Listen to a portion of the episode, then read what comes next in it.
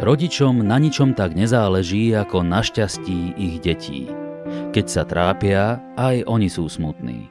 Tento príbeh vám prináša magazín plný elánu.sk. Skoro každý môj kamarát pozná vo svojom okolí ženáča, ktorý sa po rokoch manželstva zaplietol s niekým tretím. Už menej počuť o nevere, kde je ústredná postava žena. Dejú sa, ale ženy sú rafinované. Nedajú sa tak ľahko odhaliť. A keď sa nevera prevalí, zanechá po sebe ešte väčšiu spúšť ako mužov úlet. Hovorí sa, že muži podvedú len telom, ženy aj srdcom. V našej rodine ostalo zlomené srdce môjmu synovi Dušanovi. Pritom o jeho žene Ivane by som odprisahal, že je to posledný človek, ktorý by dokázal podviesť. Dušan bol najstarší z našich troch synov. Mal prirodzenú autoritu, nielen svojim veľkým vzrastom, ale aj správaním. Bol zvyknutý, že mladší bratia ho poslúchajú a rešpektujú. Aj na škole patril Dušan väčšinou k vodcom partie. Mal rád spravodlivosť, slabých sa vždy zastal. Jeho snom bolo stať sa policajtom. Na policajnú školu ho zobrali na prvý krát. Počas štúdia mal vynikajúce výsledky. Keď školu dokončil, hneď sa aj zamestnal. Bol šťastný, so ženou sme sa tešili spolu s ním. Už len nejakú peknú nevestu ti vybrať. Doberali sme si ho pri nedelnom obede. Pri ďalšom takomto nedelnom obede, len o čosi neskôr, nám Dušan predstavil Ivanu. Bolo to také nenápadné, zakríknuté dievča. Na tvári mala výraz, ako by sa o chvíľu išla rozplakať. Nebola nám nesympatická, ale ani extra sympatická. Dušan však na nej vedel oči nechať. Bol z nej úplne hotový. Zobrali sa krátko na to, ako sa zoznámili. So ženou sme dúfali, že nám čoskoro prezradia dôvod tejto rýchlosti. Obaja sme už túžili po vnúčatku. Ale prerátali sme sa. Keď ani po roku nám žiadnu novinu o budúcom prírastku do rodiny neoznámili, začali sme sa nenápadne pýtať, kedy plánujú potomka. Bavilo nás to rok. Po ďalších dvoch sme pochopili, že mladí sa naozaj nikam neponáhľajú a po piatom roku od sobáša sme pomaly prestávali dúfať. Zobral som to tak, že asi si chcú obaja najmä užívať jeden druhého a popri tom pracovať na svojich kariérach.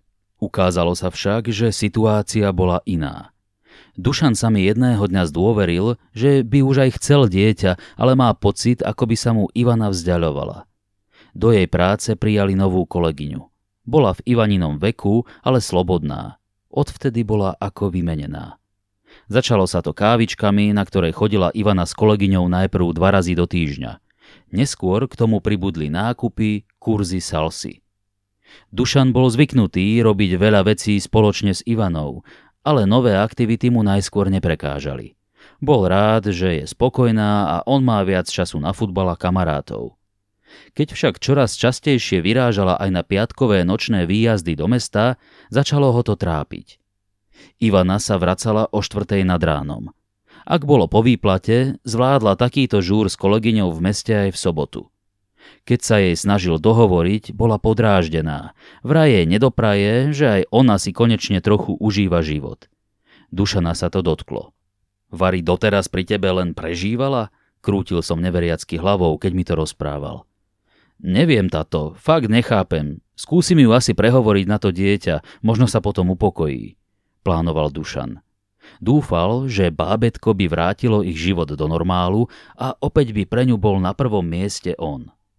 Ivana sa však tehotenstvu bránila. Nový životný štýl sa jej zapáčil. Dušan si s ňou vôbec nevedel rady. Nebol zvyknutý, že ho niekto odrazu neposlúcha. Bačo viac, vysmieva sa mu.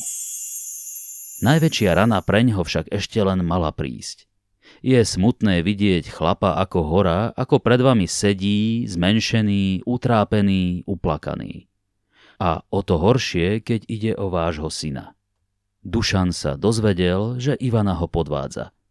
Nachytali ju jeho kolegovia v meste. Tvrdili mu, že Ivana ich videla, ale ani to jej nezabránilo, aby sa začala boskávať s nejakým neznámym chlapom. Svojho muža tak dokonale ponížila. Najhoršia pritom bola Dušanova bezmocnosť. Nevedel, prečo sa Ivana začala správať ako odtrhnutá z reťaze. Stále však nestrácal nádej. Dúfal, že sa vyblázni, vráti sa naspäť domov a všetko bude ako kedysi. Bol ochotný odpustiť jej tento úlet, keby sa len trochu snažila. Ona mu však zasadila ranu pod pás. Ivana sa mu priznala, že s dotyčným mužom z baru to ťahá už dlhšie. Dokonca sa jej aj uľavilo, že bola celá záležitosť konečne vonku. Nemala už chuť ďalej sa skrývať, vykričala Dušanovi. Toto bolo veľa aj na syna. Keď Ivana podala žiadosť o rozvod, súhlasil. Chcel mať celé nepodarané manželstvo čo najskôr za sebou. O pol roka sa od spoločnej známej dozvedel, že Ivana sa ide vydávať. Bola tehotná. Môj syn sa zo zrady manželky nevedel dlho spamätať. Narobila v ňom taký zmetok, že ani po štyroch rokoch od rozvodu nemal poriadny vzťah. Ženám prestal úplne dôverovať. Zašpásovať si, to áno, ale nič vážne. Paradox je, že Ivana mu vlastne nikdy nepovedala, prečo sa s ním rozchádza. Nikdy jej nič zlé neurobil, pomáhal aj v domácnosti, cestovali spolu. Kto vie, či v tom bola nuda alebo čosi iné. A možno to ani sama Ivana nevedela. My s manželkou to však nevzdávame a veríme, že aj Dušan má niekde vonku svoju spriaznenú dušu. Sme spolu vyše 30 rokov a vieme, že ten správny vzťah dokáže obohatiť život človeka ako málo čo iné.